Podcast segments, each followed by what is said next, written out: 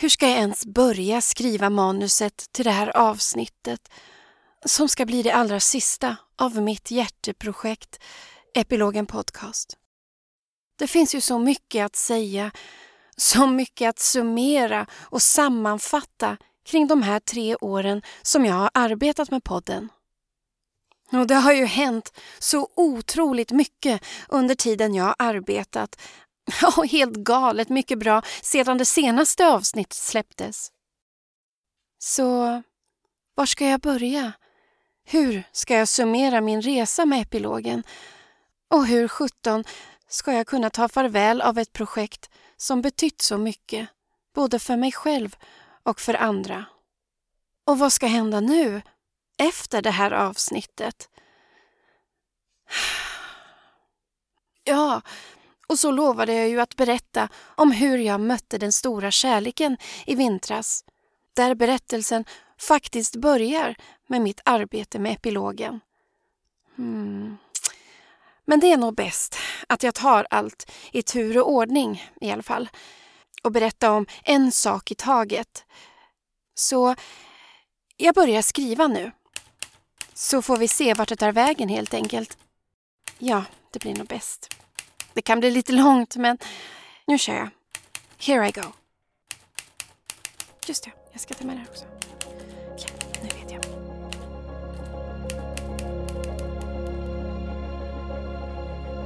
Du lyssnar på Epilogen Podcast.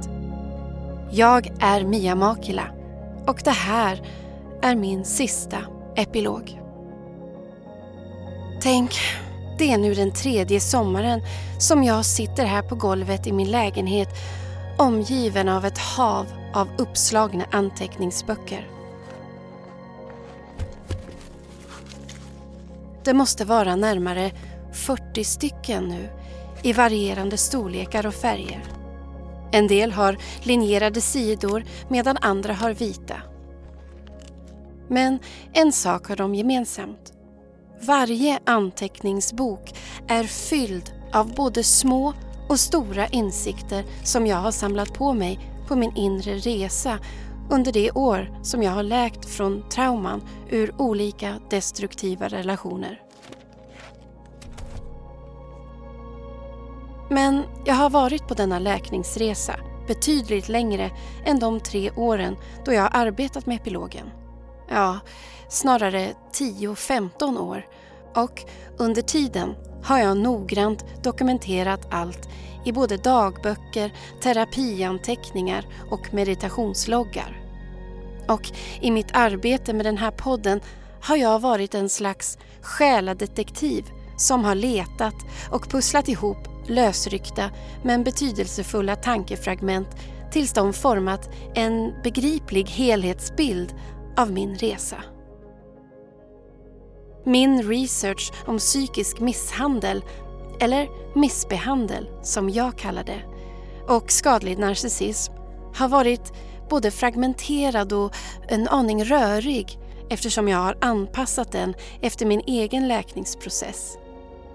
Det är därför avsnitten inte haft någon särskild röd tråd genom hela poddserien.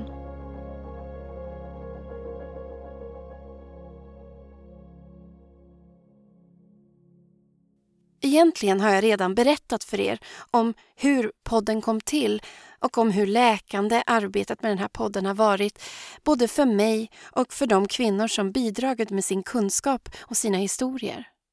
Dels i avsnittet Mitt år med epilogen som släpptes på poddens ettårsdag den 13 oktober 2021 och i Vad hände efter epilogerna som var förra årets vinterspecial men det finns ännu mycket kvar att säga om vad epilogen har betytt för mig, både som person och som konstnär, författare och kreatör. Jag kommer även att dela med mig av hur avsnitten har gått parallellt med min egen läkningsprocess och vilka viktiga insikter jag har fått genom att skapa dem. Den kreativa processen med podden har inneburit en mångdimensionell läkning för mig. Jag har gråtit i researcharbetet som sprängt ytterligare lager av den dolda manipulationen jag utsatts för. Jag har brutit ihop i studion när jag har rekonstruerat starka känslor från mina trauman i de teaterscener jag har skrivit i avsnitten. Men jag har även fått skratta åt de komiska karaktärer jag har skapat i syfte att triumfera över min egen rädsla men även åt mina högst tvivelaktiga skådespelarinsatser här i studion. Även om jag har skapat teaterscener som bygger på ganska skrämmande ämnen. Ja, särskilt i mina tidsresor med Martin och Lena i några av de senaste avsnitten så har det varit skönt förlösande att avdramatisera allvaret man möter i läkningsprocessen. Att få göra narr av förövarens bizarra beteenden och själviska agendor har gjort att jag kan skaka av mig den skräck jag har känt kring allt.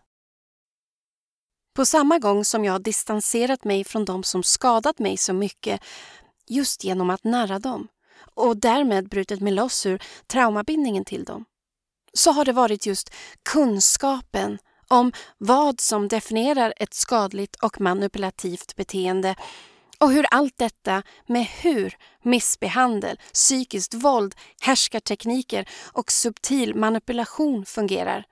Ja, det var det som till slut öppnade upp för en betydligt djupare läkning än vad mina terapibehandlingar faktiskt gav mig. Alltså, det var ju faktiskt ett av skälen till varför jag skapade epilogen.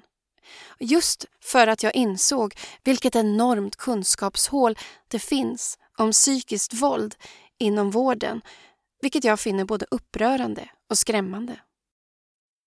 Hur som helst, när jag väl hittade kunskap om psykiskt våld och narcissistisk misshandel blev det därefter möjligt för mig att släppa fokuset på det jag kallar rumpnissestadiet, där jag hela tiden har undrat varför gör förövaren si och varför gör förövaren så? Varför, varför, varför? Till att börja utforska mina egna destruktiva beteendemönster.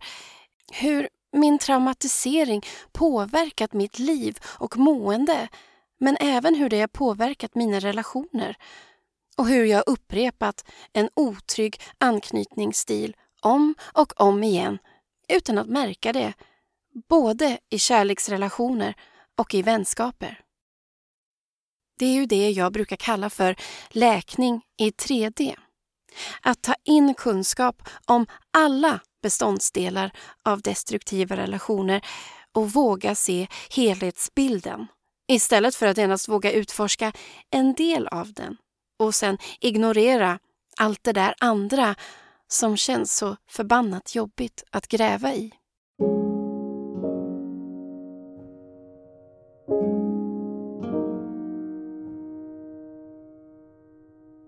När det gäller mitt kunskapsintag om narcissism och missbehandel så har jag studerat ämnet i många år nu och slukat allt jag kommit över kring alla möjliga inriktningar inom beteendevetenskap och psykologi som liksom flyter ihop och breddar min förståelse för ämnena. Det gäller verkligen att välja rätt källor eftersom att tugga i sig information från någon youtuber eller poddare som i sin tur endast tuggat på andra ytliga Youtube-videos som i sin tur delar information från okända källor om narcissism. Det är ingen bra idé. Mycket av det man tar in blir bara tolkningar av redan felaktiga tolkningar adderat med personliga åsikter och känslor som presenteras som fakta och vetenskap. Jag har valt källor med kvalitet. Ofta psykologer och professorer eller experter som ligger i framkant för forskningen av NPD. Alltså narcissistisk personlighetssyndrom, men även om trauma och komplex posttraumatiskt stresssyndrom som många överlevare diagnostiseras med. Den främsta källan till min egen research om skadlig narcissism har varit, som ni säkert redan vet, Sam Vaknin. Och ni kan hitta hans eh, inte så lite torra och akademiska videos på Youtube. Och för förståelsen om psykiskt våld och manipulation har jag främst förkovrat mig i Lundy Bancrofts bok Why does he do that? Inside the minds of angry and controlling men och Healing from hidden abuse av Shannon Thomas. Men jag har även fått mycket kunskap av terapeuten Zoe från Youtube-kanalen Live Abuse Free som analyserar mer eller mindre kända kluster B-personligheter som narcissister, borderlines och antisociala människor, ja, eller psykopater som de även kallas, genom att studera deras ordval, tankar och beteenden i olika videoklipp. Min research om barn till narcissistiska föräldrar har mycket lutat sig på Alice Millers bok The Drama of the Gifted Child men även på sidan vuxnabarn.nu som nu tyvärr verkar nedlagd. För kunskap om trauma och dess läkning har jag studerat otaliga föreläsningar men även böcker av Dr. Gabor Maté samt Bessel van der Kolks viktiga bok Kroppen håller räkningen. Och slutligen, när det gäller förståelsen om psykologiskt medberoende så har Tommy Hellstens böcker Flodhästen i vardagsrummet och Barn av livet varit ovärderliga källor av inspiration. Ja, även om de mest fokuserar på barn till alkoholister så kan man ju bara byta ut det där med förälderns alkoholberoende mot beroendet av narcissistisk påfyllnad. Medberoende är medberoende. Vad det än må vara för destruktivitet som medberoendet kretsar kring. Om det så är missbruk, försummelse, psykisk sjukdom, skulder, känslomässig omognad, ja, eller skadlig narcissism.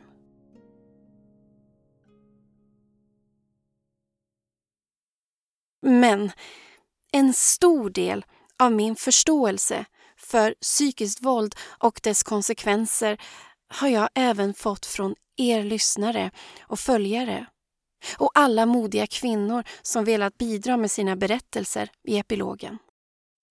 Under dessa år då jag har arbetat med podden har jag fått ta del av otaliga berättelser från andra överlevare.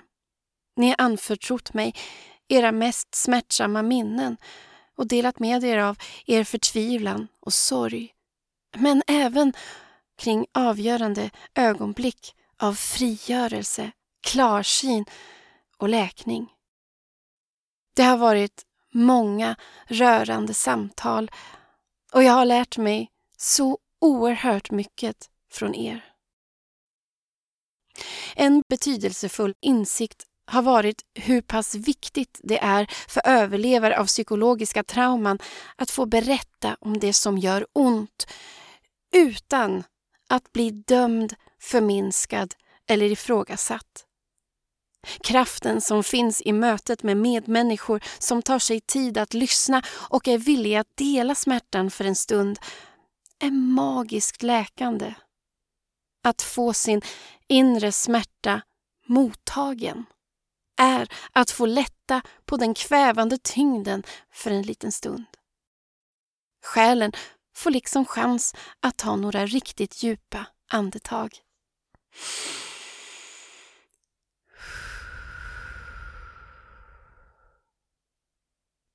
Fast epilogen är ingen predikande självhjälpspodd om hur man steg för steg läker från trauman. Och podden är definitivt inte ett substitut för professionell terapi. Traumaläkning är en komplex och högst individuell process. Men det går därför inte att läka på djupet utan guidning från en professionell terapeut. Kunskap som man hittar online i poddar eller böcker kan vara livsavgörande. Men informationen ska ju även omvandlas till verklig förändring förankrad i en öppen medvetenhet och förståelse för sin egen beteendehistorik. Och det är en process som jag inte är utbildad för Men genom mitt kreativa intellekt och konstnärliga röst har jag verktyg att klä abstrakta upplevelser som kan vara svåra att sätta ord på. Så se den kunskap om narcissism, psykiskt våld, härskartekniker och subtil manipulation som jag och alla andra kvinnor som medverkat i podden förmedlar som ett komplement till din terapibehandling. Här vill jag gärna flika in några viktiga tankar om den snåriga djungeln som utgör vårt community om narcissism som numera inkluderar en uppsjö av Instagramkonton, Youtube-kanaler, poddar, forum, Facebookgrupper och självutnämnda gurus och coacher. När jag startade upp den här plattformen för Epilogen Podcast så hade jag en naiv bild om att skapa en trygg sfär för överlevare av narcissistisk misshandel och psykiskt våld. Jag tänkte att det är ju tydligt vad som är vad. Det handlar om överlevare och förövare. Men efter alla dessa år så kan jag säga att riktigt så enkelt är det inte.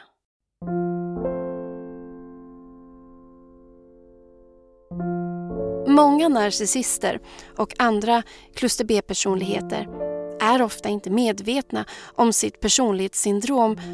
Därför är det helt omöjligt för oss andra att i ett första intryck avgöra om personen man pratar med kring narcissistisk misshandel verkligen är en överlevare eller egentligen är en toxisk person eller en narcissist som slickar sina sår efter att ha upplevt en så kallad narcissistisk förödmjukelse. Det vill säga då individer med NPD känner sig avslöjade av någon för sitt defekta, äkta jag som de vill förtränga till vilket pris som helst. Det kan vara att de har blivit konfronterade med sitt beteende på ett mycket direkt sätt eller blivit lämnade och därmed också blivit av med sin livsviktiga dos av narcissistisk påfyllnad av uppmärksamhet, beundran, känslan av överlägsenhet eller uppblåsthet, allsmäktighet, makt och kontroll. Denna typ av förödmjukelse triggar en sådan extrem känsla av skam hos narcissisten att de känner sig psykologiskt mördad av den andra. Vilket gör att de ser sig själva som äkta offer för den andra personens beteende. Det blir ett trauma för dem. Men detta trauma är inte detsamma som vi överlevare av narcissistisk misshandel har överlevt. Utan det triggar den allra mest smärtsamma, bortträngda kärnan av deras personlighetssyndrom som utgör skälet till att de omedvetet utvecklade diagnosen från början, tidigt i livet.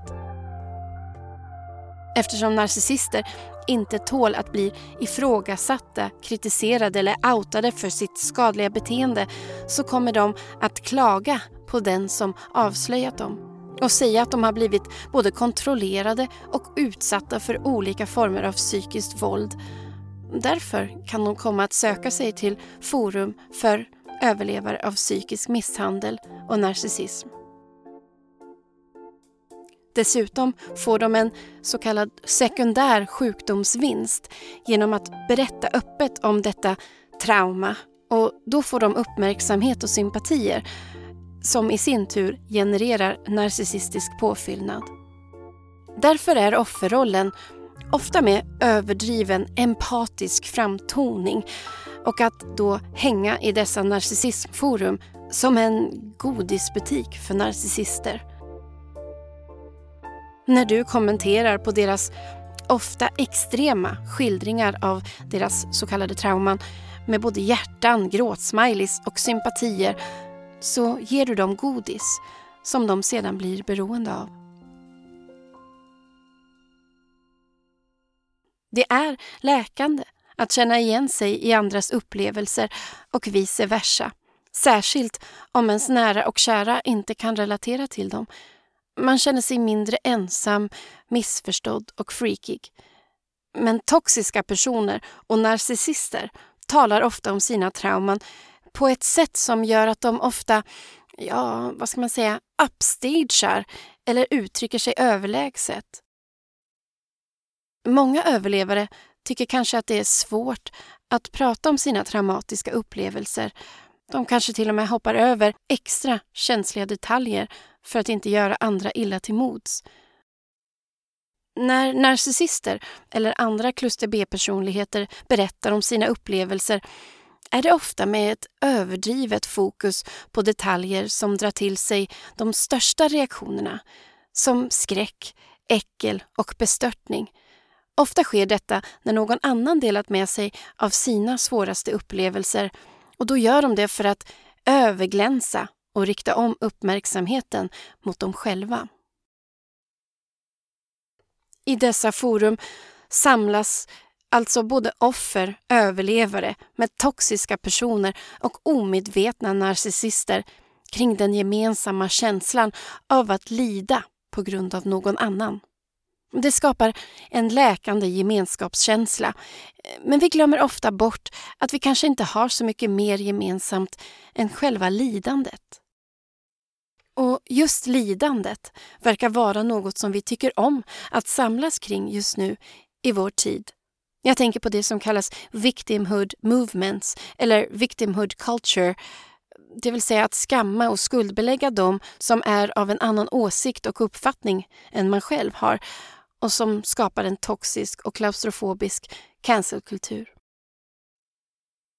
Det finns inte heller någon gemensam nämnare som binder samman varför man råkar ut för narcissistisk misshandel. Narcissister de tar vem som helst som kan ge dem det de behöver. Det spelar ingen roll om den drabbade är välutbildad, lågutbildad, empatisk eller oempatisk, intelligent, ointelligent, stark eller svag.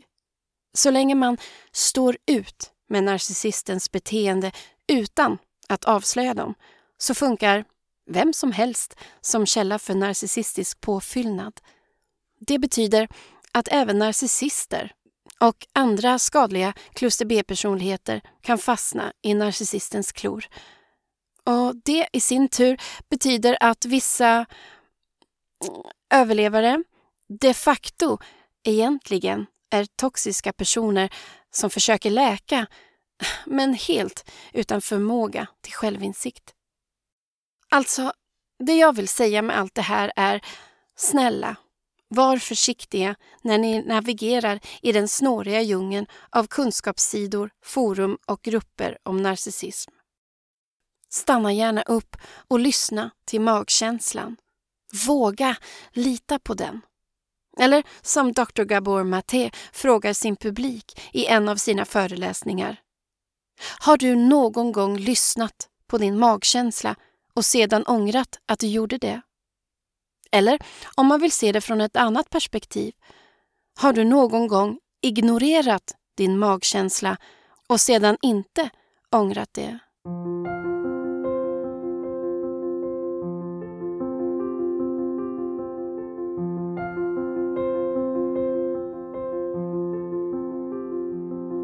Redan tidigt i min research om psykisk misshandel insåg jag att läkare bara kan beskriva skador som uppkommit av fysiskt våld. Men att det nästan krävs en poet för att kunna beskriva de osynliga sår och frakturer som psykiskt våld skapar inuti en människas själ och sinne. Som konstnär är jag van att utforska komplexa ämnen och abstrakta känslor och upplevelser som kan vara svåra att sätta ord på, till och med i tanken. Och det var just det som jag ville göra med den här podden. Att klä komplexa och abstrakta upplevelser i konkreta ord för att lossa upp tankeknutar som fastnat i en oändlig loop. Så, genom att använda min kreativitet i epilogen har jag kunnat bidra med några nya ord till det offentliga samtalet om psykiskt våld.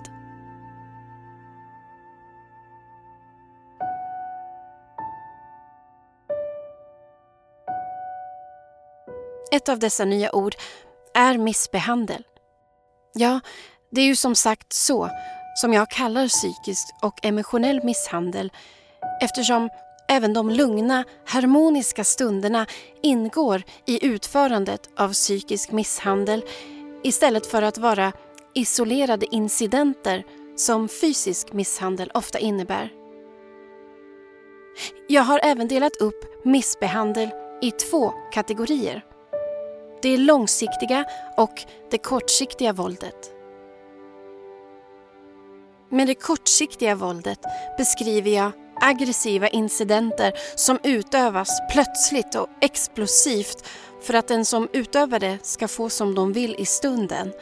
Medan det långsiktiga våldet är mer komplext och utövas genom att använda olika dolda och subtila former av manipulation, härskartekniker, psykiskt och emotionellt våld som ofta den drabbade inte ens märker av.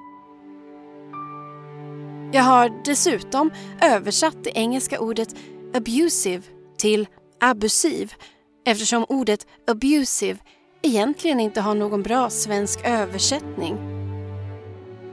Så har jag klätt upplevelsen av att tappa bort kontakten till sig själv och livet med ordet livsdöden. Och flödet av narcissistens krav på bekvämlighet och förväntningar med ordet kejsarfloden. Jag har myntat begreppet orimlighetsprincipen för att lättare påminna sig själv om att inte acceptera orimligt beteende. Och ja, även omöjlighetsprincipen för att klargöra hur omöjligt det är att ha med narcissister att göra. Och som ni vet så pratar jag om läkning i 3D, alltså att man måste bli lika medveten om sina egna destruktiva mönster som man är kring förövarens mönster för att kunna läka på djupet. Dessa uttryck och ord har blivit mycket uppskattade av er som lyssnar och jag vet att många har börjat använda flera av dem när ni talar om psykiskt våld. Det gör mig både glad och rörd. Som jag har tjatat om i så många avsnitt av den här podden så är språket vi använder det allra viktigaste verktyget för att vi ska kunna forma våra tankar och vår verklighetsuppfattning. Särskilt när de har blivit omprogrammerade efter psykiskt våld och subtil manipulation.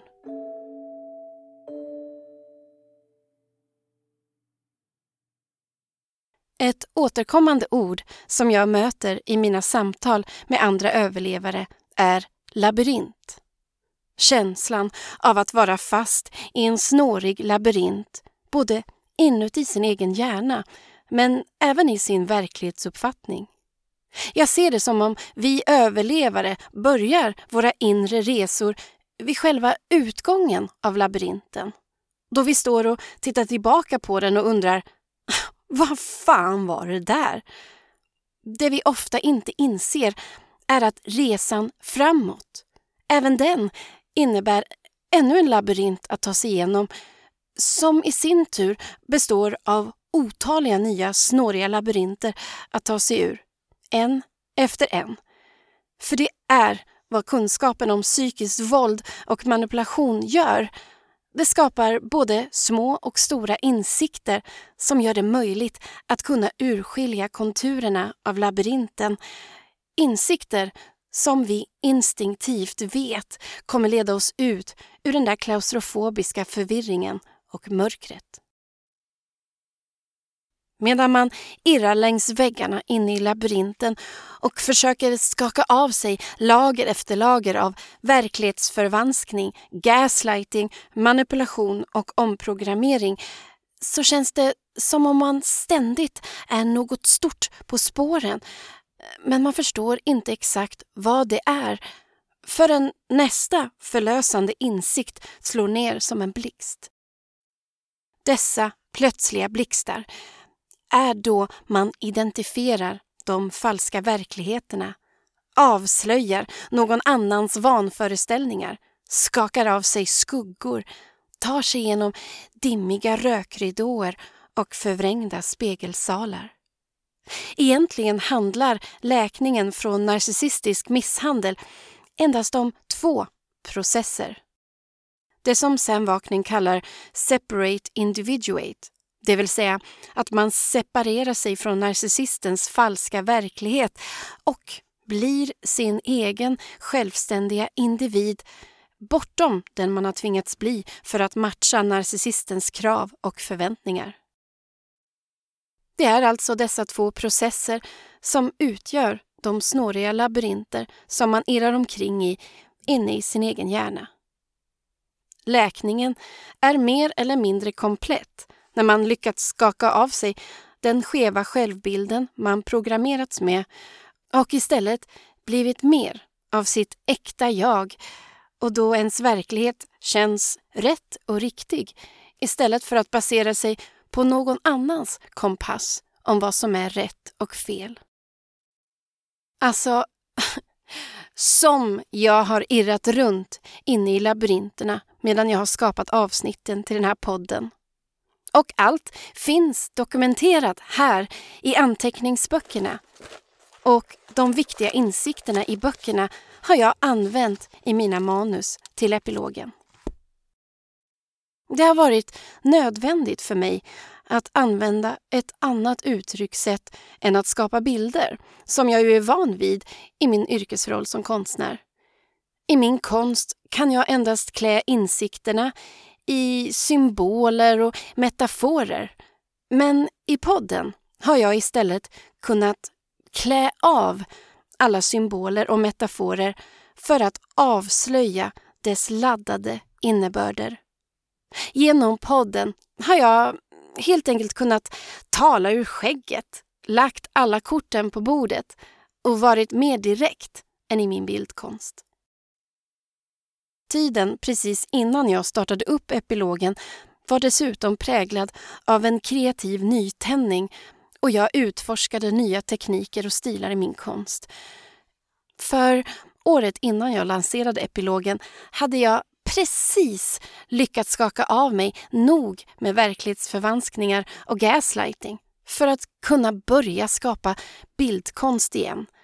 Detta efter en tio år lång skaparkris och mentala blockeringar, självtvivel och perioder av depressioner. Det blev början av en ny kollektion av digitala collage som jag än idag arbetar på och som jag kallar Exit from the Pink Labyrinth. Varje verk berättar en historia om tankefragmenten och insikterna jag har fått under min läkningsprocess. Ni kan redan nu se flera av dessa verk på min hemsida miamakela.com men nästa år kommer jag börja skissa på en framtida stor och pampig utställning.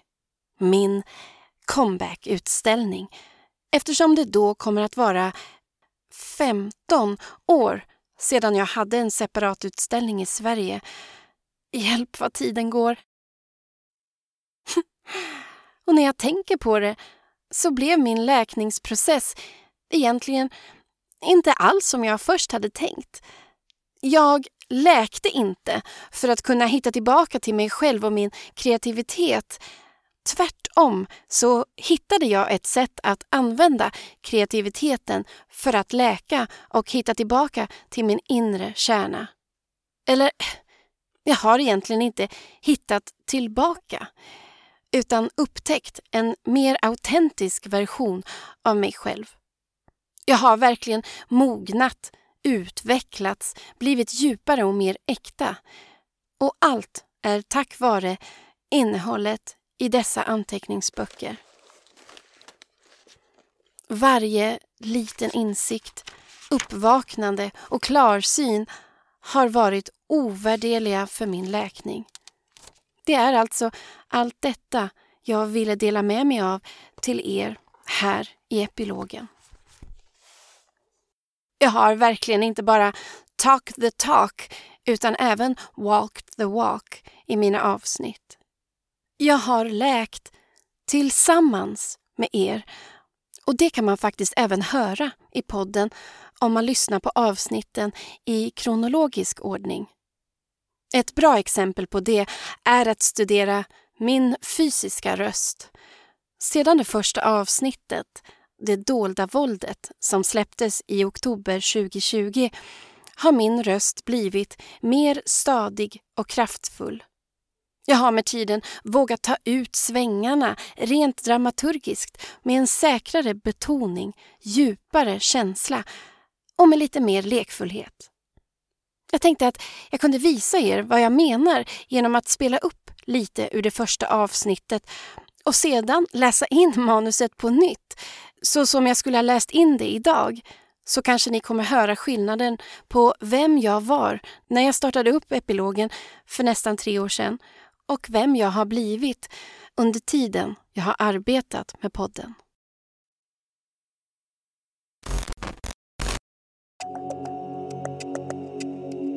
Jag heter Mia Makela och det här är Epilogen Podcast. En helt ny podd om psykologisk och narcissistisk misshandel. Det kan vara bra att veta redan från början att jag inte är någon forskare, inte heller psykolog eller någon form av expert på våld i nära relationer. Jag är konstnär som målar och gör collage men skriver även på min första roman. Jag är utbildad idéhistoriker och konstvetare. I över tio år var jag dessutom bloggare. Långt innan ordet influencer var uppfunnet. Det kan hända att kanske jag inte är den rätta personen att göra en sån här podcast. Men det är en podd som jag önskar fanns. En podd som hade hjälpt mig när det var som mörkast i mitt liv. Så är jag lite av en doer. Jag tänker att om jag vill lyssna på den här podden så får jag väl göra den själv.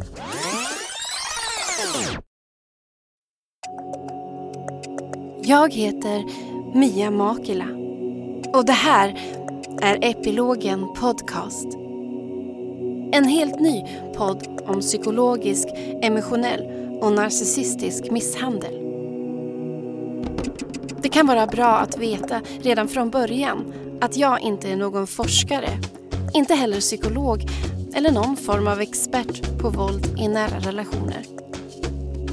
Jag är konstnär som målar och gör collage men skriver även på min första roman. Jag är utbildad idéhistoriker och konstvetare. I tio år var jag dessutom bloggare, långt innan ordet influencer ens var uppfunnet. Det kan hända att jag kanske inte är den rätta personen att göra en sån här podcast. Men det är en podd som jag önskar fanns. En podd som hade hjälpt mig när det var som mörkast i mitt liv. Så är jag lite av en doer. Jag tänker att om jag vill lyssna på den här podden får jag väl göra den själv.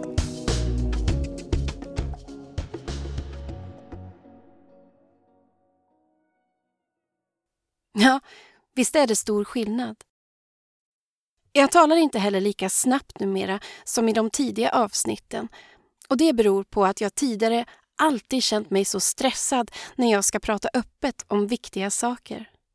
Jag har liksom alltid känt att jag inte får lov att prata utan att bli censurerad, tystad, förminskad eller straffad. Så det jag vill säga har jag fått säga snabbt och effektivt. Men jag har pushat på och utmanat mig själv att bli mer säker. Det är faktiskt lustigt hur allt som jag brukade bli så straffad för ändå till slut kom till sin rätt i podden. Jag började använda mitt intellekt, mina talanger. Jag nådde min fulla potential som författare och kreatör utan att förminska mig själv eller att hålla någonting tillbaka. Jag började ta större plats och använda min röst, vågade uttrycka mig mer direkt och tydligt utan att behöva klä in allt i de där luddiga metaforerna och symbolerna som jag gjort tidigare i min konst. Att våga. Att verkligen våga tro på mig själv och att äga mina upplevelser, känslor och all jäkla kunskap jag har samlat på mig genom åren utan att be ursäkt för att jag inte längre är lojal till någon annans vanföreställningar, villfarelser och verklighetsförvanskning. Idag bottnar jag fullständigt i mig själv. Min verklighetsuppfattning är inte längre förorenad av någon annans åsikter, förväntningar och krav utan är stabil och intakt. Det innebär också att jag inte längre känner att jag behöver hävda mig för att göra mig hörd eller äga mina styrkor eftersom allt mitt är mitt och har ingenting med någon annan att göra. Ingen äger vare sig mig, min kropp, min hjärna eller mina tankar och känslor. Men det är inte länge sedan som allt detta fortfarande var en jäkla kamp att inse. Kanske var det inte ens självklart för ett år sedan då jag fortfarande satt och skrev och skrev i mina anteckningsböcker. När jag startade podden var jag ärligt talat livrädd för vilka konsekvenser det skulle kunna få att offentligt avslöja allt det där som varit totalt förbjudet för mig att avslöja i de destruktiva relationer jag suttit fast i. Dessutom mitt i backlashen efter metoo. Jag fick dock väldigt tidigt fin hjälp med att skapa ett litet juridiskt ramverk till podden som jag har hållit mig till i alla avsnitt. Men jag förstod även tidigt att det skulle vara juridiskt omöjligt för mig som offentlig person att kunna berätta min historia i sin helhet här i podden. Så ironiskt nog har jag aldrig själv delat med mig av min egen epilog i epilogen. Det har liksom varit insprängt i smådelar här och där. Det närmsta man kan komma min epilog är väl avsnittet Mitt liv som sexdocka som släpptes i januari 2021 och utforskade min sexuella tidslinje och hur mycket av den som var präglad av mina minnen av våld och förnedring men även om traumatiseringen av allt det där. Vi kan lyssna på ett litet klipp ur avsnittet. Jag mådde allt sämre och sämre. Det var inte förrän jag fick ett riktigt wake-up call som mitt liv kunde ta en mer positiv vändning. Men innan dess skulle jag verkligen nå botten av mitt liv som sexdocka. Vid den här tidpunkten hade programmeringen i min hjärna om att behaga män blivit så förstärkt och invand att den nådde en ny nivå som nästan var snudd på tvångstankar. Jag tittade på varje man som passerade mig på gatan, i mataffären eller i trapphuset som potentiella älskare. Även om jag inte gick mer än att tänka på dem så såg jag i mitt huvud att de stoppade sina kukar i mig. Hur skulle mannen på andra sidan gatan kännas inne i mig? Hur skulle mannen i kassans håriga armar kännas mot min hud? Undrar vad den där gamla gubben gillar för slags sex? Skulle jag kunna älska med den där hemlösa mannen i parken? I tanken försökte jag desperat hitta något hos dem som jag skulle kunna tycka om medan jag levererade sex åt dem. Det kunde vara ett välvårdat hår, en vacker profil eller en fin form på öronen. Ja, jag skulle nog kunna hitta något att fokusera på som kunde distrahera mig medan någon knullade mig. Dessa tankar skedde liksom som en reflex i mitt medvetande. Som om jag var i ständigt standby-läge för att leverera sex till män.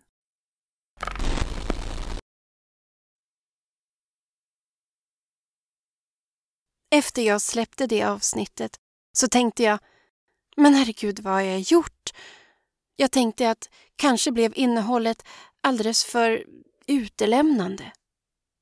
Så lyssnade jag på avsnittet igen men konstaterade att det ändå är ett viktigt ämne att lyfta. Både det som har varit traumatiskt och konsekvenserna av det. Min traumatisering har suttit så mycket just i sexualiteten och i det kroppsliga. Mycket på grund av det psykologiska våldet jag utsatts för. varför skulle jag censurera en sådan viktig del av missbehandeln? Det som skiljer just narcissistisk misshandel från andra former av misshandel är att den är betydligt mer dold och allsomfattande. Eftersom målet med det dolda våldet är att kastrera vår autonomi, alltså vår självständighet. Lite kort kan man säga att precis allt som vi är och har, kan och vill kommer att användas som vapen emot oss i relationer där det förekommer skadlig narcissism. Och även där vi inte är och inte har, det vi inte kan och inte vill kommer att användas emot oss. Självklart även vår sexualitet, eller särskilt den. Mitt liv som sexdocka är även det avsnitt som fått mig att läka allra mest. När jag började skriva på manuset till det avsnittet hade jag en uppfattning om hur min sexualitet hade blivit mer eller mindre förstörd av en rad okänsliga och porrskadade älskare. Men när manuset väl var färdigskrivet förstod jag att min sexualitet till största del var skadad av att jag aldrig har känt mig tillåten att säga nej. Eller att dra gränser runt mig. Det var en livsavgörande insikt som slog hål på en myt om mig själv. Det är så viktigt att vi vågar ifrågasätta de berättelser vi berättar om oss själva, både inför andra men även inför oss själva. Som att man alltid har sån otur, alltid råkar ut för samma skit om och om igen. Eller att man är värdelös, överkänslig, otillräcklig, krånglig, svag, ointelligent, misslyckad, inkapabel och oälskvärd. Stämmer det verkligen? Eller finns det ännu en berättelse som ligger gömd under de där myterna om oss själva. Det kan vi bara avgöra om vi vågar gräva djupare i våra egna beteendemönster, otrygga anknytningsstilar och undermedvetna försvarsmekanismer eller traumaresponser. Då är det verkligen skönt att få lite stöd av en professionell terapeut som tryggt kan guida oss ner i våra sinnens okända djup.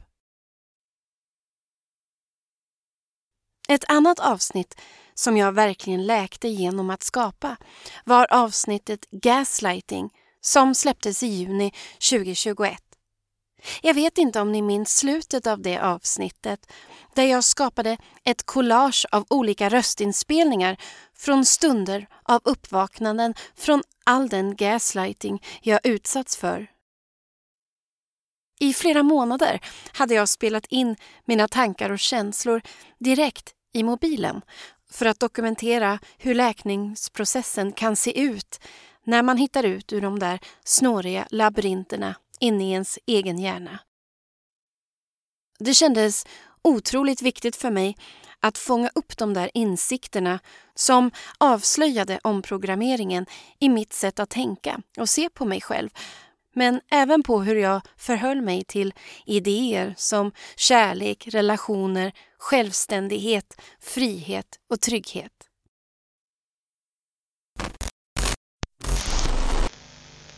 Fan och jag har slösat bort mitt liv. Och sen när man vaknar upp och bara shit! Det är den här personen jag är. Och har alltid varit fast liksom varit tvungen att förtränga. Med alla egenskaper som, som utgör den jag är har jag fått förtränga och istället klistra på massa falska egenskaper och leva i det dag ut och dag in. Som att jag är en jävla skådespelare i mitt eget liv eller gäst i mina egna relationer. Jag känner sån stress. Hur ska jag hinna ta tillbaka alla de här förlorade åren? Alla förlorade möjligheter, alla förlorade chanser. Men istället har jag varit hemma och isolerad och haft dåligt självförtroende och sunkig självkänsla och inte trott på mig själv och gömt alla mina talanger, alla mina styrkor och spelat dum för att någon annan ska känna sig smart eller stark. Att låtsas som att man inte förstår och kan lägga ihop saker och ting för att man inte vill bli utslängd eller lämnad och övergiven. Att ångra nästan hela sitt liv, det är inte kul. Men jag måste komma till någon slags acceptans. Jag kan inte gå runt och ångra 20-25 år av mitt liv. Det blir outhärdligt. Jag måste komma till en till en acceptans. Nu är jag här och det är det som räknas. Jag är vaken. Jag ser klart och tydligt vad saker och ting är. Jag kallar saker vid dess rätta namn. Jag genomskådar manipulation och härskartekniker och olika former av osynligt och dolt våld. Jag har den här podden. Jag håller på att skriva på min roman. Jag har min konst. Och jag har människor runt mig som ser mig för den jag verkligen är. Nej, jag måste hitta ett sätt att komma till freds med, med det förflutna. Jag älskar verkligen citatet. Om du inte låter ditt förflutna dö kommer det inte låta dig leva. Det är verkligen så.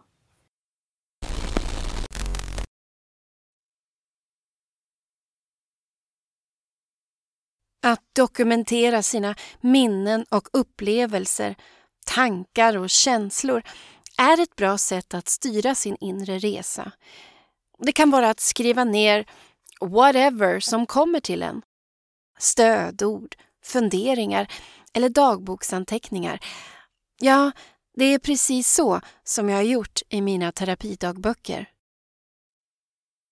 Ibland måste man stanna upp och älta älta, älta och ibland hittar man nya fragment som liksom hakar in i fragment som man redan har hittat. Det finns sidor i mina anteckningsböcker som innehåller ett enda ord följt av ett stort fett frågetecken. Sådant som jag måste fundera på och kanske återkommer till flera månader senare när något nytt fragment fallit på plats och som kanske då bildar en mer begriplig helhet som jag har varit tvungen att ta mig tid att studera lite närmare. Det finns inget rätt sätt att läka på. Inte heller ett enkelt sätt. Det är inte en linjär resa framåt. Nej, vägen ut ur de där snåriga labyrinterna är krokig, förvirrande och går både bakåt, framåt, nedåt och uppåt. Så länge man är i en mental rörelse som ruckarens invanda mönster så är läkning möjlig. Och det börjar med att bli medveten om sina mönster. Därefter det hårda arbetet att försöka bryta dem. Och till sist att börja brodera ett nytt, sunt och hälsosamt mönster för sina beteenden och tankar som i sin tur kommer generera mer positiva känslor och i slutändan ge bättre mående och livskvalitet. Det har jag verkligen lyckats med. Och om jag kan, så kan även du. Ja, hörrni. Nu har jag nog ändå sagt det mesta om min egen läkningsprocess och samtidigt på något sätt sammanfattat mitt arbete med epilogen. Det kanske istället är dags att faktiskt påbörja slutet av både det här avsnittet och slutet av hela den här podden. Ja, nej, självklart har jag inte glömt att jag har lovat att berätta hur epilogen även ledde mig till den stora kärleken. Jag kommer till det om en liten stund. Eller rättare sagt, vi kommer till det om en stund. Både han och jag. Men först vill jag göra något väldigt viktigt. Jag ska nämligen packa ner hela min egen epilog i en förvaringslåda som får utgöra mitt bagage men inte längre vara min fokuspunkt. Ja, där i lådan ska jag förvara all kunskap jag samlat på mig under mitt arbete med den här podden. Alla viktiga insikter, alla fantastiska möten med er och alla värmande, stärkande ord och all kärlek jag fått från er under de tre år vi har varit på den här inre resan tillsammans. Jag tänkte faktiskt läsa upp några rader ur den feedback jag har fått från er som värmt min själ lite extra mycket.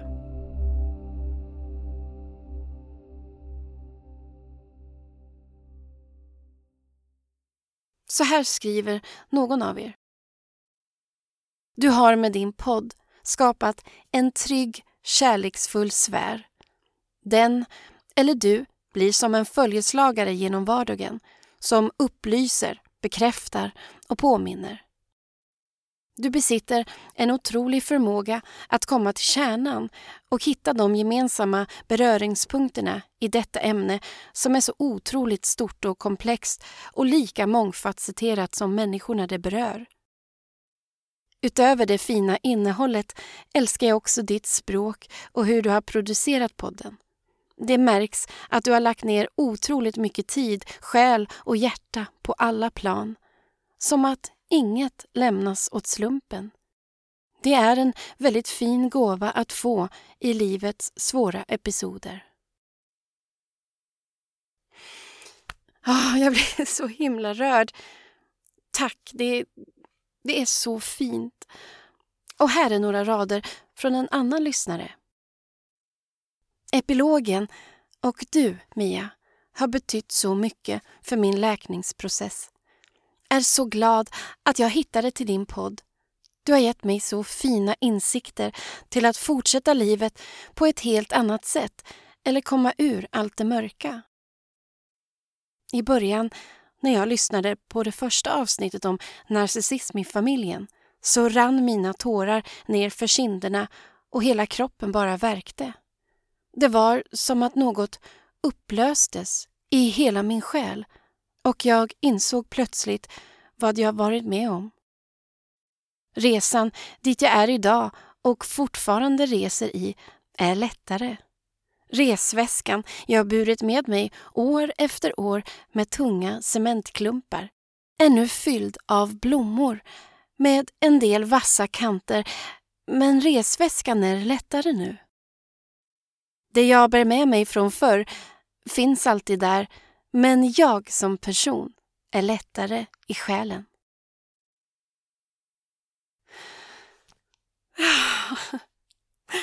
Tack så hjärtligt till er alla som har lyssnat, följt och uppskattat den här podden.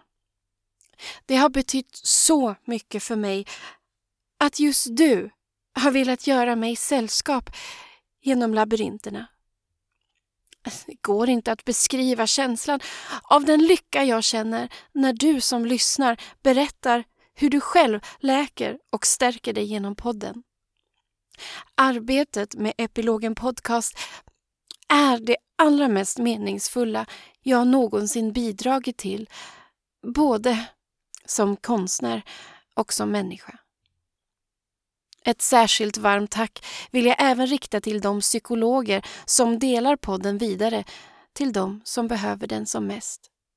Känslan av att jag kunnat bidra med lite nytta och gott i världen är värt allt hårt och ideellt arbete jag har lagt ner på epilogen som kreativt och kunskapsspridande projekt.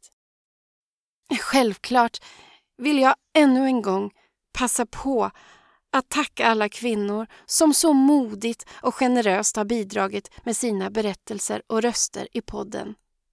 Tack! Tack! Tack!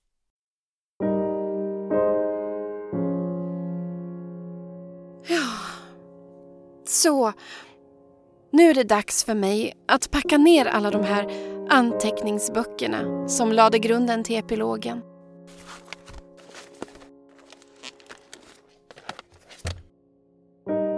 Jag har inte längre ett behov av att skriva i dem eller att gräva i mitt förflutna och att undersöka, utforska och pussla ihop lösa fragment. Jag har pusslat klart, förstått helhetsbilden och accepterat den för vad den är. Genom att skapa epilogen har jag verkligen läkt på djupet, lyckats hitta ut ur labyrinterna och kalibrerat min inre kompass så gott det går. Men att läka från missbehandel skapar absolut inte någon garanti för en framtid utan misstag, dåliga val och pissiga upplevelser. Att vara läkt från trauman ser jag snarare som att vara nollställd och därmed börja leva på samma premisser som de flesta andra. Det vill säga att leva i perioder av lycka och sorg, glädje och skav och för det mesta någonstans däremellan. Att vara läkt och stärkt från kunskap om psykiskt trauma är dock inte samma sak som att vara skyddad från att möta nya narcissister. De finns ju överallt. Inte heller från att kunna bli manipulerad. Manipulation är ju oerhört svårt att genomskåda i stunden. Men att vara läkt och stärkt från kunskap om psykiskt trauma innebär att den inre kompassen nu är en mer pålitlig guide än tidigare. Och att vi ganska snabbt ser igenom toxiska, skadliga eller rent av farliga beteendemönster hos andra människor. Och bäst av allt, snappar upp där vi själva beter oss toxiskt, skadligt eller självdestruktivt. Kunskapen som finns samlad i dessa anteckningsböcker är ovärderlig och jag vet att den kommer att komma till nytta för mig på många plan. Både personligt och som konstnär. Jag har definitivt fått en större förståelse för människans natur och psyke i stort.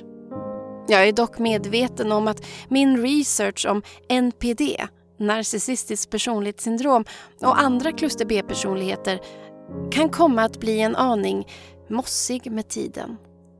Om tio år kanske flera teorier som jag presenterat här i podden har hunnit bli inaktuella eller åtminstone desto mer nyanserade. Men just nu är det den här kunskapen om NPD och narcissistisk misshandel som gäller och som ligger i framkant både inom forskningen och debatten om patologisk narcissism.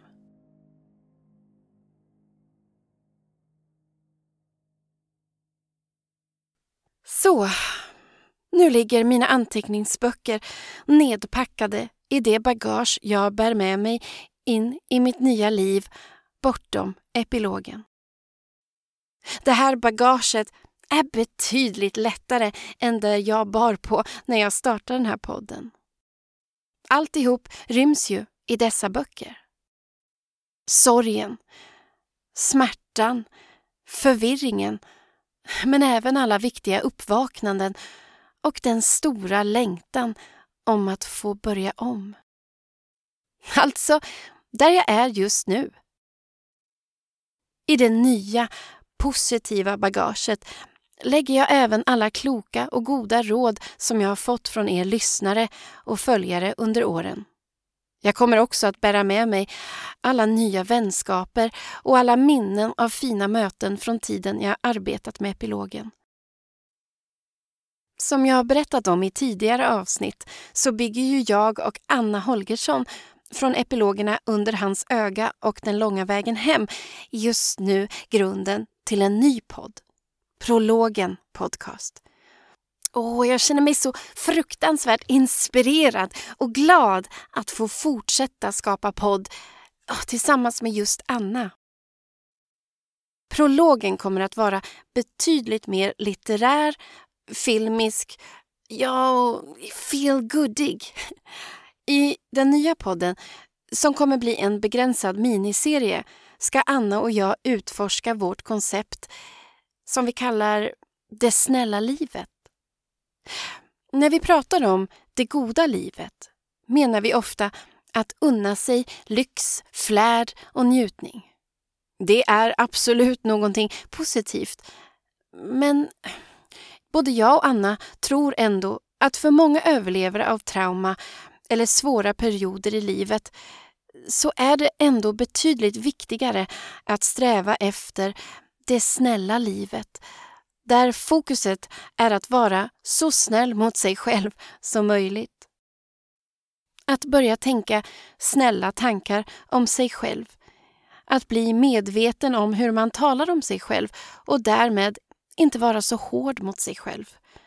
Att ge sig själv lite mer förståelse, tålamod och utrymme att förändras, utvecklas och bli mer autentisk och äkta. Men det snälla livet inkluderar även att man omger sig med snälla människor. Ja, jag vet att de kanske inte verkar vara lika spännande som de skärmiga, dynamiska narcissisterna. Men snälla människor är ofta mer stabila och balanserade vilket skapar trygga relationer där vi kan slappna av och bara få vara. Trygga relationer som kanske till och med får oss att växa och utvecklas utan att vi behöver gå igenom en hel läkningsprocess för att nå dit. Det snälla livet inkluderar också att vi inte slösar med vår integritet, energi, tid, kärlek, kroppar, uppmärksamhet, fokus eller empati. Utan att vi hittar en balans mellan att jobba, leka, vila och att vi tar oss tid att fundera, tänka och absorbera det man upplever. På så sätt skapar man förutsättningar för ett snällt liv. Det handlar om att bli närvarande. Men missförstå mig inte.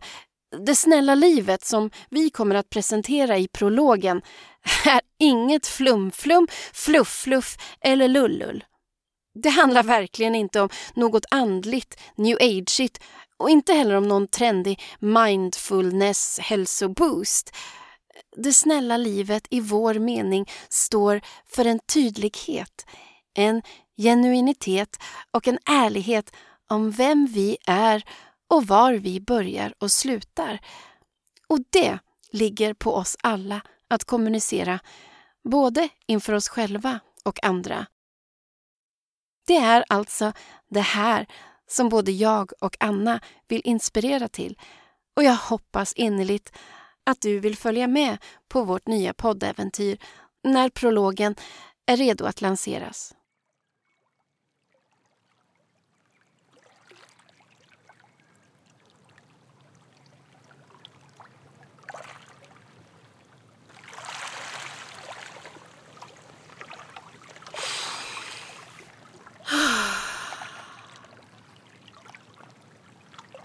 Nu står jag alltså här utanför epilogen till det mörkaste kapitlet av mitt liv. Det var ett jäkligt långt kapitel. Det känns som de senaste 25 åren av mitt liv har regnat bort i form av tårar, ångest och hjärteblod. Men mina kinder är numera varma och torra. Och från mitt hjärta läcker inte längre droppar av djupröd smärta utan det blomstrar och gnistrar av små kittlande tomtebloss.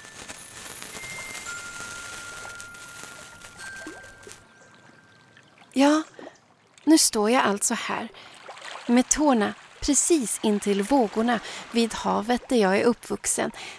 Precis som jag gjorde i avsnitt 5 den falska kärleken, om ni minns.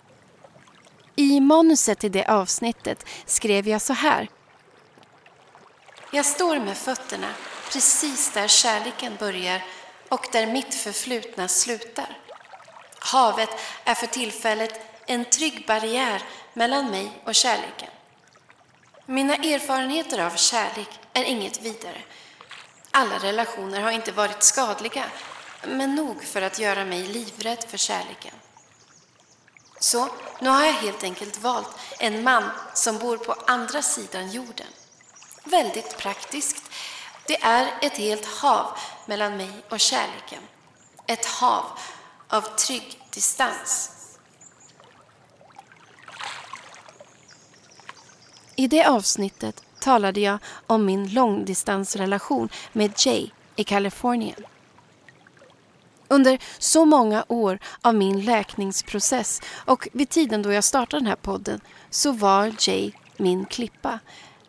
Men jag visste inte då att den inre resan som jag skulle göra i och med mitt arbete med epilogen inte skapade en bro över havet mellan oss utan istället gjorde min egen sida av stranden desto mer solid och stabil. Det är en sorglig bieffekt av att växa som människa. Man växer även ofta ur relationer och sammanhang som har betytt mycket. Jag började blomstra på min sida av havet och Jay stod kvar.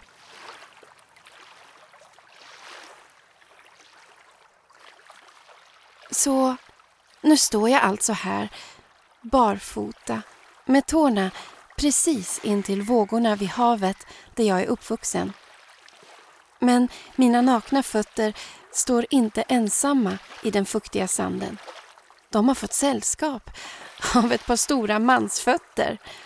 Och fötterna, de tillhör den stora kärleken Joakim. Ironiskt nog så gömde sig inte kärleken bakom distansen av ett djupt hav.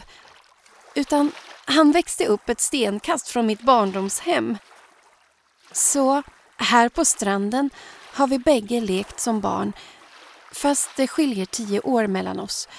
Jag är 44 och han är 34.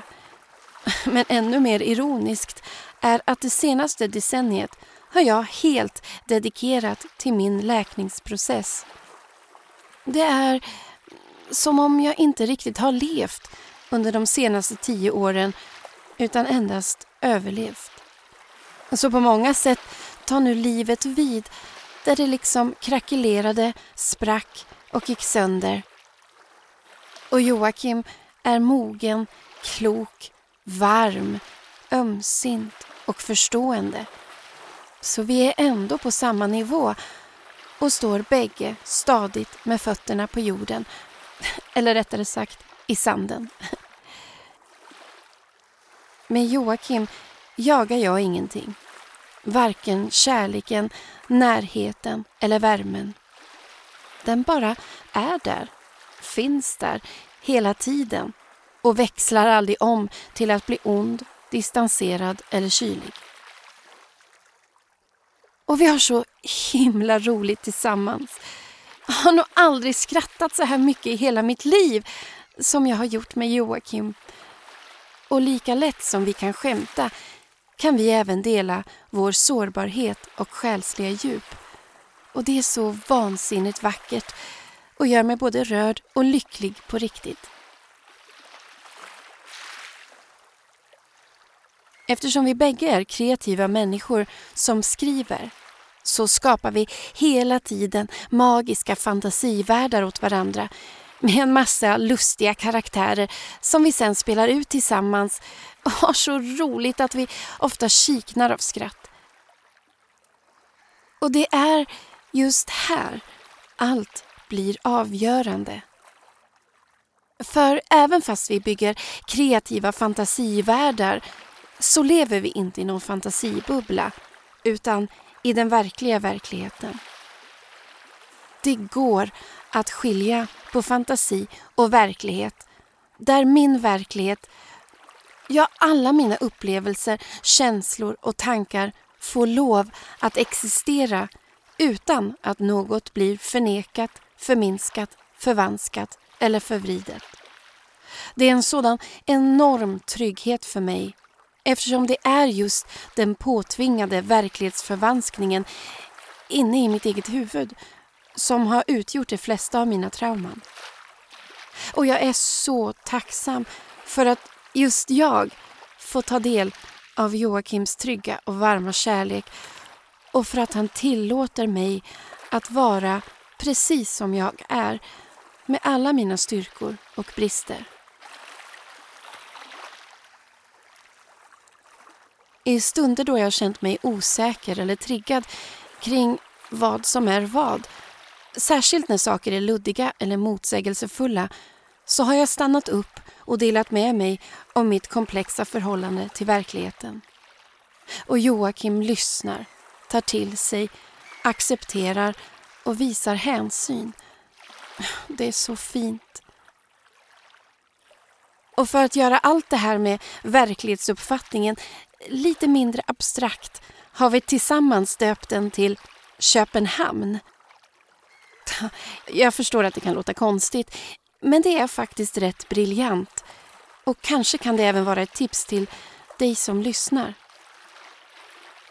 Med begreppet Köpenhamn tänker vi så här. Låt oss säga att du och din partner är på ett hotellrum i Köpenhamn. Då måste du få lov att vara helt säker på att utsikten från hotellfönstret verkligen visar Köpenhamn och att din partner inte skapat en falsk kuliss av Köpenhamn eller att utsikten på något konstigt sätt visar en annan stad fast det egentligen är Köpenhamn. Så om jag känner mig triggad behöver jag bara säga nu är jag osäker på om Köpenhamn verkligen är Köpenhamn och det gör mig väldigt otrygg. Då tar vi oss tid att reda ut vad som är vad tills jag återigen kan se konturerna av Köpenhamn. Men hur som helst, alltså vad sjutton hände egentligen? Hur hamnade vi här tillsammans på vår barndomsstrand vid havet? Och vilken roll spelade egentligen epilogen i vårt första möte som jag ju hintat om så många gånger nu? Ja, det är väl bäst att vi själva får berätta exakt hur det gick till.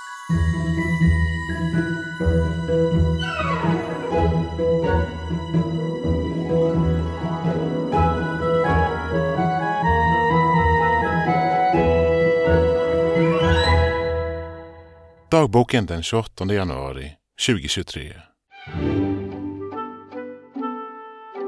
Jag sitter på busslinje 11 in till stan. Det är tidigt och bussen är nästintill tom. Min mage pirrar. För första gången någonsin ska jag spela in ett av mina avsnitt live inför publik. Bussen stannar utanför biografen och jag kliver av. Raskt traskar jag vidare mot Loidier. Där jag blivit inbjuden att medverka på den första upplagan av Bok och poddfestivalen. Ja, just ja. Det kanske är lika bra att jag presenterar mig först.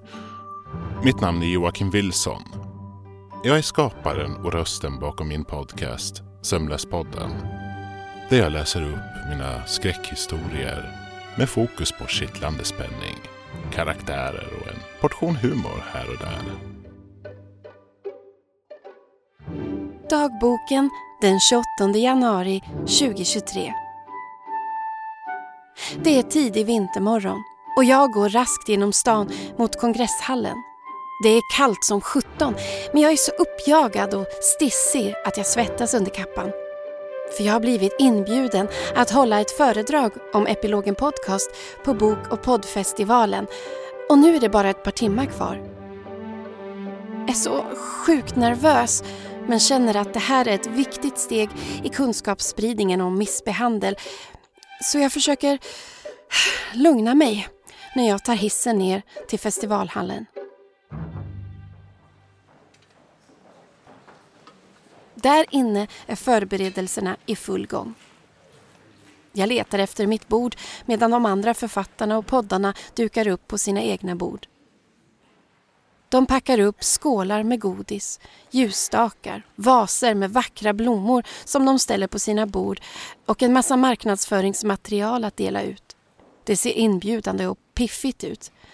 Helvete också! Hur kunde jag missa att köpa en massa piff till mitt bord? Jag har ju inget mer än min laptop, ett par hörlurar och mitt manus med mig. Jag tar plats vid mitt bord som arrangören har ställt lite avsides under en trappa. På bordet står en skylt med mitt och poddens namn. Men jag blir stressad när jag ser att mitt efternamn och namnet på min podd är felstavat. Wilson med ett S istället för två. Och... Um, Löspodden. Vilket mer låter som en sypodd. Jag sätter mig ner vid bordet som endast består av min laptop och en vit pappersduk. Det tar ett tag för mig att hitta mitt bord. Och jag blir lite besviken över att det är placerat ganska långt bort från de övriga författar och poddborden. Men bredvid mitt bord står en ung poddare. Han är söt och stilig. Har dessutom alltid varit svag för en sån där manchesterkavaj som han bär. Det gör mig intresserad av att lära känna honom. Men jag är så jäkla stressad över att jag glömt att köpa med mig saker till mitt bord så jag säger lite stressat Hej hej, jag är här nu men ska iväg igen och köpa piff till mitt bord. Vi får prata mer sen. Hej så länge! Och så rusar jag iväg hem för att hämta en ljusstake och en vas. Därefter kutar jag till ICA och köper en bukett blommor. Jag går så snabbt jag bara kan tillbaka mot kongresshallen utan att halka på vägen. Och med blodsmak i munnen från flås och stress dukar jag mitt bord medan jag sneglar över på den unga poddaren bredvid mig. Skylten på hans bord förvirrar mig och jag undrar vad hans podd kan tänkas handla om. Sömlöspodden? Frågar jag och tänker att han kanske sitter och syr eller broderar medan han poddar. Ja, uh, det är så fel. Det ska vara Sömnlöspodden. Säger han generat och tar en blyertspenna och kluddrar dit ett N på sin skylt. Ah, Sömnlöspodden. Den har jag tyvärr inte hunnit lyssna på jag har verkligen inga problem med sömnen. Så fort jag lägger huvudet på kudden så somnar jag så där snabbt. Ja, så tror alla när de hör poddens namn först. Men jag skriver skräckhistorier som jag sen röstskådespelar och klipper ihop. Men lustigt nog har jag hört från flera som lyssnar att de faktiskt använder podden för att just somna. ah, så du skriver skräckhistorier? Wow! Jag råkar faktiskt själv vara skräckkonstnär. Eller ja, det är så andra har kallat det i alla fall. Så lustigt. Då lär vi ju ha en hel del gemensamt. Dessutom var även min podd felstavat i programmet innan jag bad dem ändra.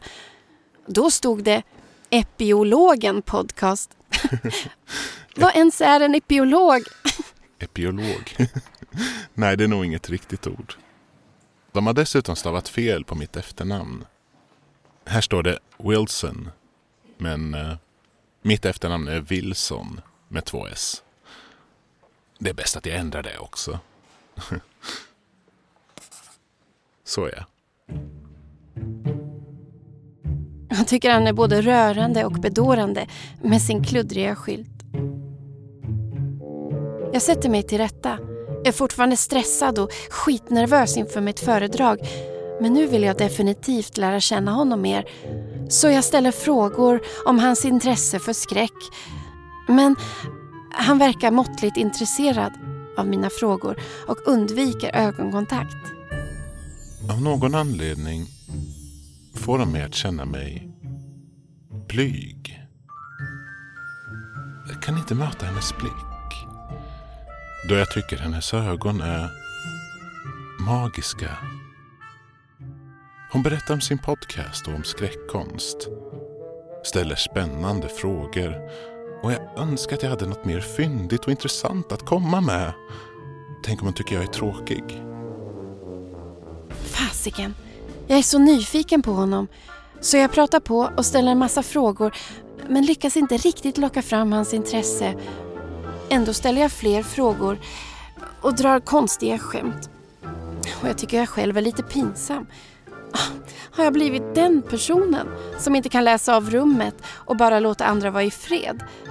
Jag är dessutom så sjukt nervös inför mitt föredrag medan han verkar hur lugn som helst inför sitt.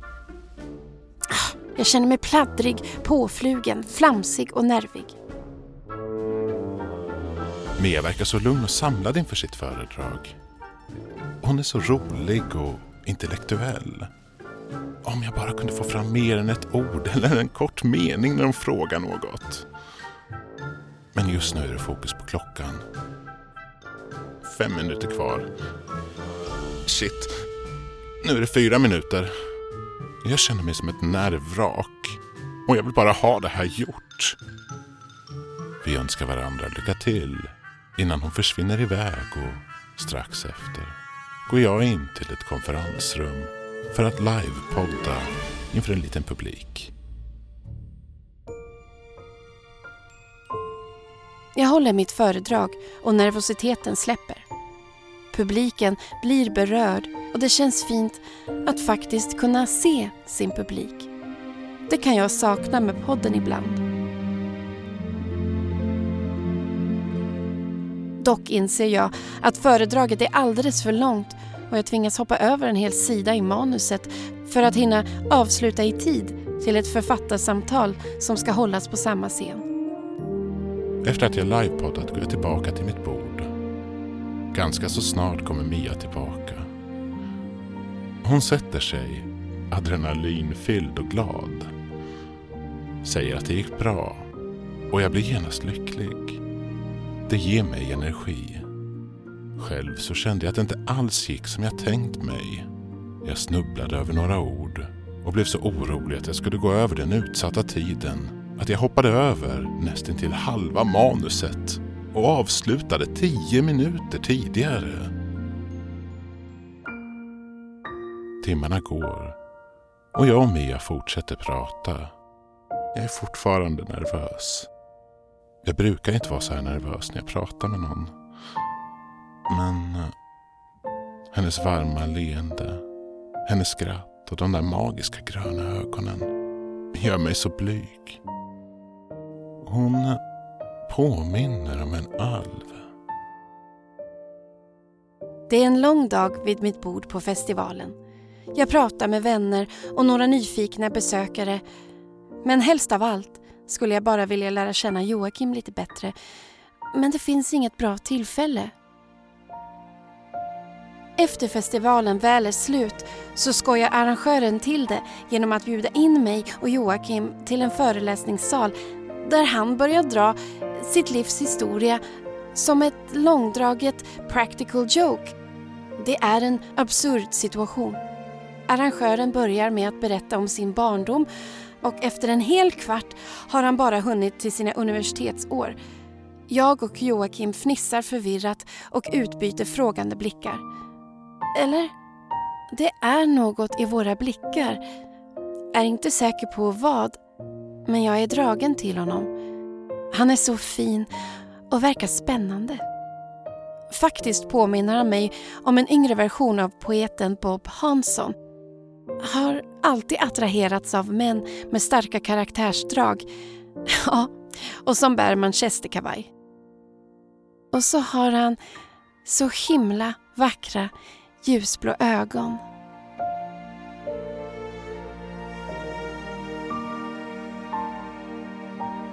Andra författare och poddare packar ihop eller har redan lämnat. Jag önskar så att Mia och jag kunde fortsätta att prata. Jag kan inte sluta tänka på henne när jag kommer hem och skickar iväg en vänförfrågan på Facebook. Nu är det bara att hoppas, hoppas, hoppas, hoppas, hoppas.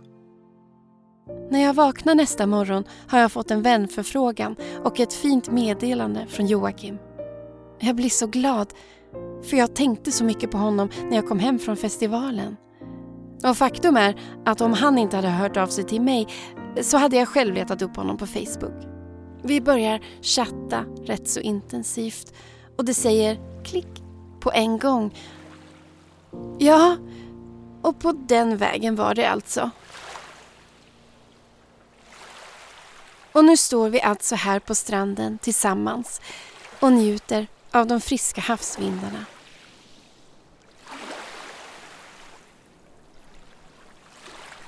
Mia, du gör mig så otroligt lycklig. Tänk vår kreativitet och våra poddar ändå har fört oss samman. Det är så fantastiskt. Men hur känns det här nu när det bara är minuter kvar av epilogen? Joakim, jag kan inte förklara hur lycklig du gör mig. Vårt liv känns som en enda stor spännande resa som jag längtar efter att få fortsätta uppleva. Och kanske kommer vi skapa en podd ihop i framtiden. Vem vet? Men ja, det är lite vemodigt nu när jag ska lämna epilogen bakom mig. Men jag har ju redan lämnat läkningen bakom mig. Så det känns ändå helt naturligt och rätt. Dessutom har vi så himla mycket roligt att se fram emot att jag knappt kan stå still. Oh, det spritter av glädje i hela mig. Älskling. Men du, innan vi börjar med att utforska vad som gömmer sig i allt det där roliga som vi har framför oss så finns det något jag, jag måste göra. Jag, eh, jag behöver avsluta den här podden med ett viktigt möte. Så älskling, vänta här. Jag kommer snart. Jag kysser Joakim och går upp mot en stor skog som ligger alldeles intill stranden. Skogen är djup, mörk och snårig men ändå är det som om jag vet exakt hur jag ska ta mig fram och vart jag är på väg. Det finns någon jag måste få prata med. Ansikte mot ansikte. Ett sista möte, en uppgörelse, ett farväl. Jag måste hitta Narcissus. Känner ni till historien om Narcissus och Echo? Inte? I så fall ska jag berätta för er medan jag går här och letar efter den vackra näckrostammen där Narcissus ligger förhäxad över sin egen spegelbild.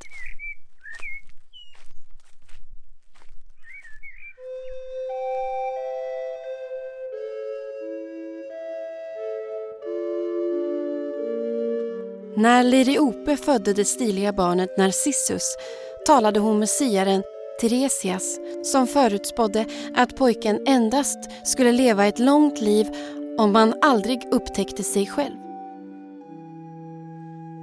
En dag när Narcissus, som nu var vuxen och jägare, vandrade i skogen fick bergsnymfen Echo syn på honom. Echo hade en gång fått ett straff där hennes röst hade förvandlats så att hon endast nu kunde upprepa de sista ord hon hört. Direkt när Echo såg Narcissus blev hon djupt förälskad och följde efter honom genom skogen. Narcissus kände att han blev förföljd och ropade Finns det någon här? Då svarade Echo Här. Narcissus, som aldrig hört talas om ekon, såg sig omkring. Han hörde svaret men kunde inte se en enda levande varelse. Så han ropade igen. Visa dig du. Och Echo svarade med en lycklig suck. Du. Nu blev han ännu mer förvirrad och skrek. Vad hör jag? Echo tyckte att det gick bättre än hon vågat hoppats på och svarade Jag. Så fortsatte leken en bra stund men det var bara Echo som tyckte att det var roligt. Hon avslöjade så småningom sin identitet och försökte därefter att omfamna honom Men Narcissus ryggade tillbaka och bad henne att lämna honom i fred. Echo blev alldeles förkrossad och tillbringade resten av sitt liv i ensamma dalgångar i bergen tills inget annat än ett sorgligt eko återstod av henne. När Nemesis, hämndgudinnan, fick nys om vad som hade hänt med stackars Echo bestämde hon sig för att straffa Narcissus. Så en gång under en varm sommardag blev han törstig efter sin jakt och gudinnan lockade honom till en vacker damm där han lutade sig mot vattnet och såg sig själv i ungdomens blomning. Narcissus insåg inte att personen i det blanka vattnet endast var hans egen reflektion utan blev djupt förälskad i den, som om det vore en annan ung man. Oförmögen att lämna tjusningen av sin egen spegelbild insåg han så småningom att hans kärlek inte kunde besvaras och förtynade med tiden tills han till slut förvandlades till en pingstlilja. En vacker men giftig blomma med gyllene och vita kronblad.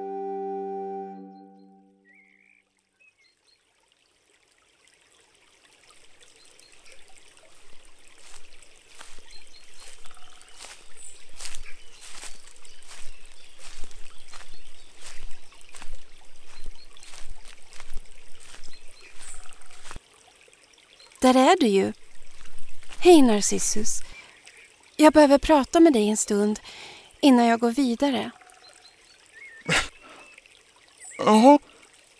Och vem är du som vågar störa mig om min stora kärlek?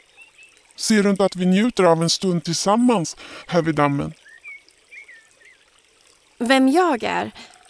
Ja, äntligen är jag bara jag och absolut ingenting av den du tvingade mig att vara bara för att du inte kunde hantera vem jag är. Jag är allt som du inte är. Dessutom så är narcissism faktiskt motsatsen till kärlek. Det är en myt det där att ni narcissister älskar er själva så mycket. Det är tvärtom. Ni föraktar er själva till den grad att ni inte längre har tillgång till några positiva känslor överhuvudtaget, endast negativa.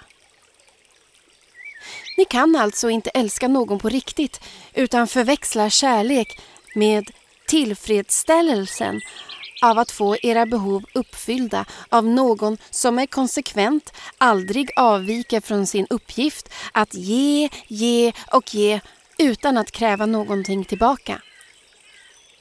En slags nickedocka som du på ett psykologiskt plan håller gisslan men som inte gör något motstånd till att befria sig från dig.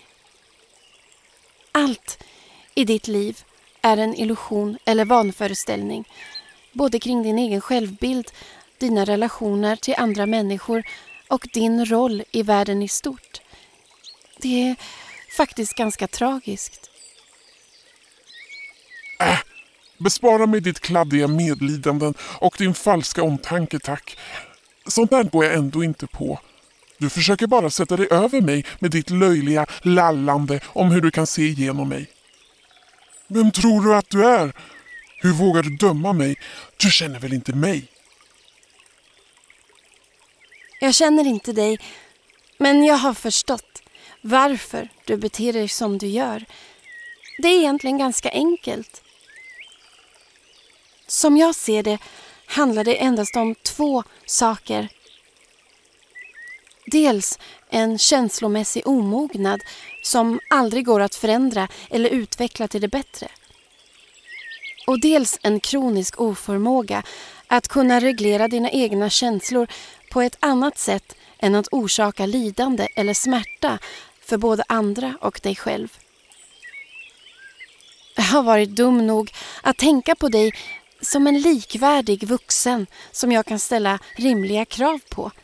Men du är ett barn.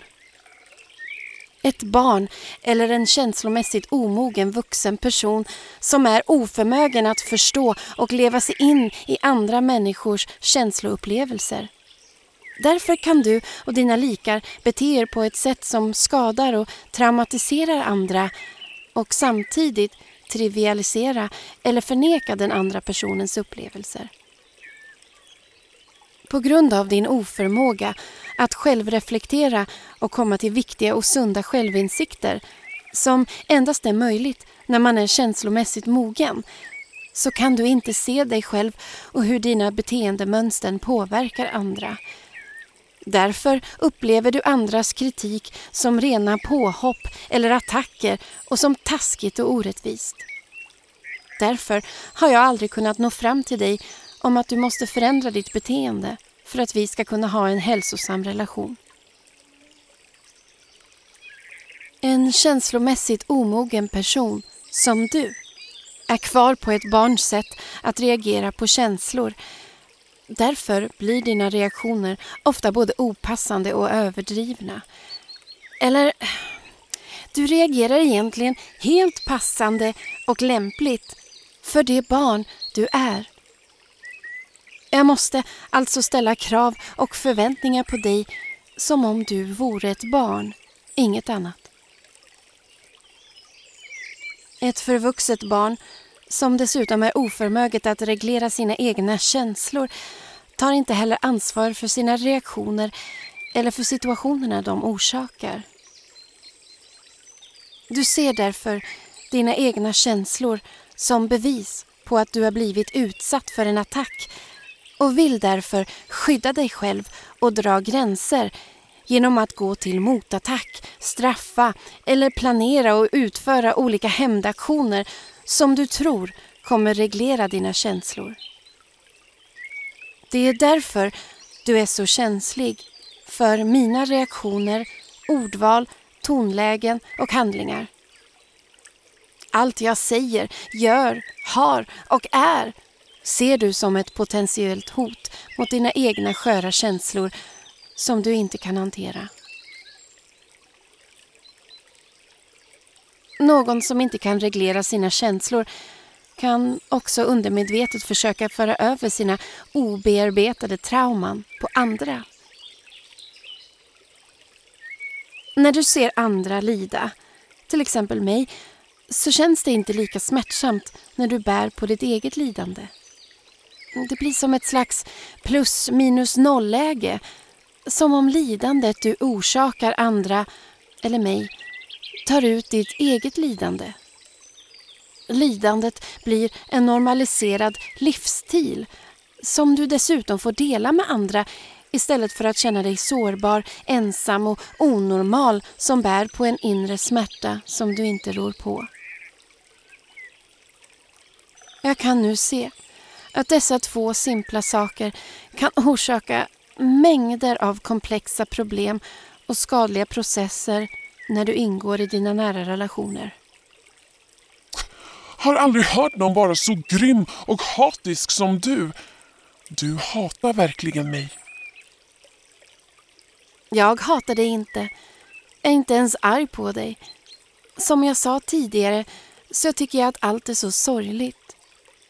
NPD är ju en form av destruktiv traumarespons som har gått genom generationer som en osynlig boogieman eller släktdemon. Det är inte bara du som är så här i din familj eller släkt, eller hur? Dessutom vet jag att du skulle gå igång på om jag verkligen hatade dig. Du tänker exakt som Hjalmar Söderbergs romanfigur Dr. Glas. Lyssna här. Man vill bli älskad i brist på beundrad, i brist på fruktad, i brist på avskydd och föraktad. Du får en kick av allt det där eftersom det betyder att jag skulle då vara känslomässigt investerad i dig. Och det är jag verkligen inte. Om jag ska vara ärlig så förhåller jag mig överhuvudtaget inte längre till dig och din skeva bild av verkligheten där jag råkar ingå. Jag har separerat mig från dig och din verklighetsförvanskning och blivit min egen självständiga individ. Det innebär att jag inte längre har någon ångest ifall jag, mitt intellekt eller mina kreativa projekt provocerar eller irriterar dig. Eller om jag råkar få dig att känna dig mindervärdig, skamfylld, skyldig eller avslöjad i dina skadliga beteendemönster. Åh, det är så befriande! Jag har blivit jag och du är inte längre en skrämmande faktor som jag förhåller mig till. Jag är befriad från den makt du haft över mig men dock inte över skadorna du orsakat i mitt inre.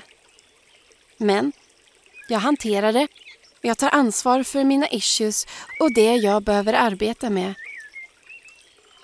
Livet bortom läkningen har dessutom fått en djupare och mer innerlig mening. Jag har blivit mer autentisk och mina relationer är nu av bättre kvalitet och gör mig gott istället för ont.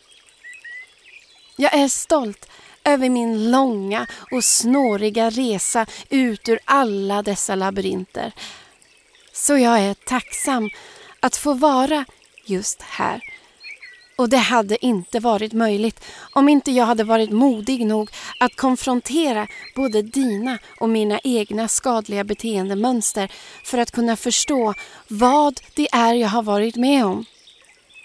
Och det var exakt det som jag vågade göra här inne i epilogen till mitt mörkaste livskapitel.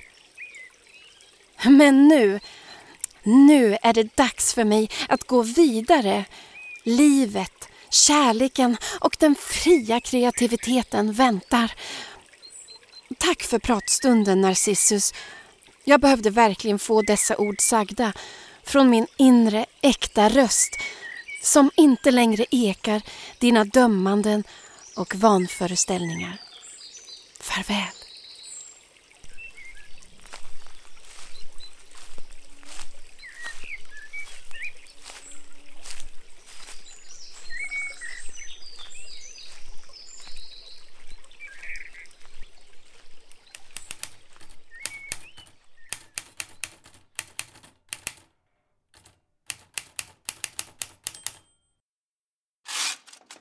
The End.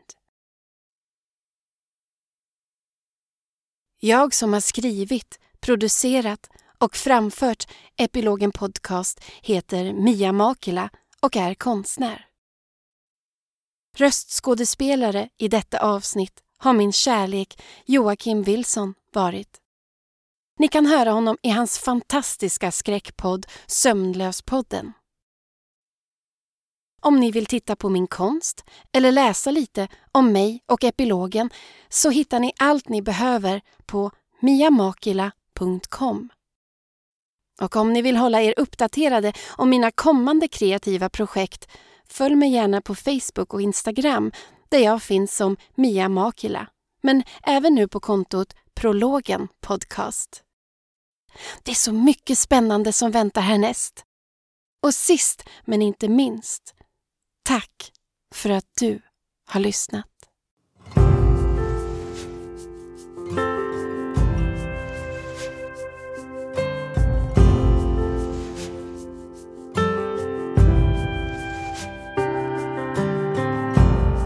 Sailors passing on the street, are you ready for peace? Mm -hmm. Ships are filling up fast. Are you ready for ease? Mm. Forget bad memories and leave those hurting knees behind.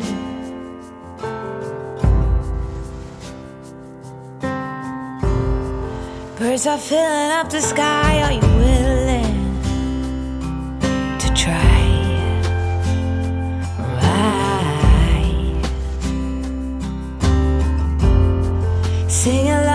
As they hum and be fulfilled. Many more will come, many more under the sun. Pack your finest suit. We will keep it steady. We will be the confetti. If we fail, we just reboot.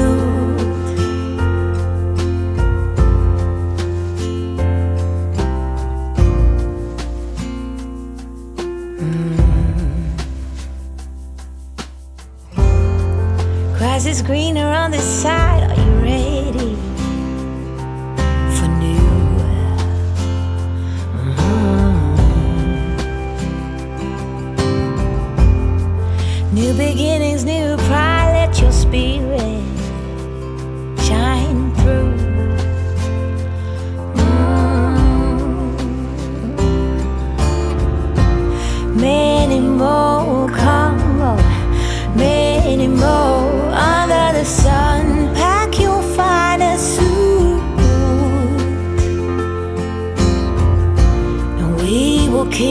it steady. We will be the confetti, and if we fail, we just reboot. Mm.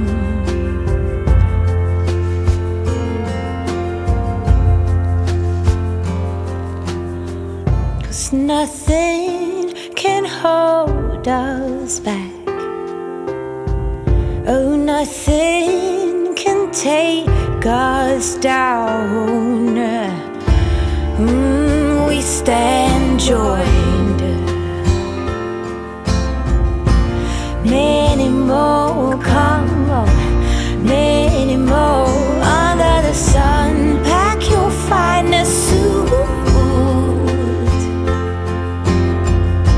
Yes, we will keep it steady. We will be the confetti. Just reboot.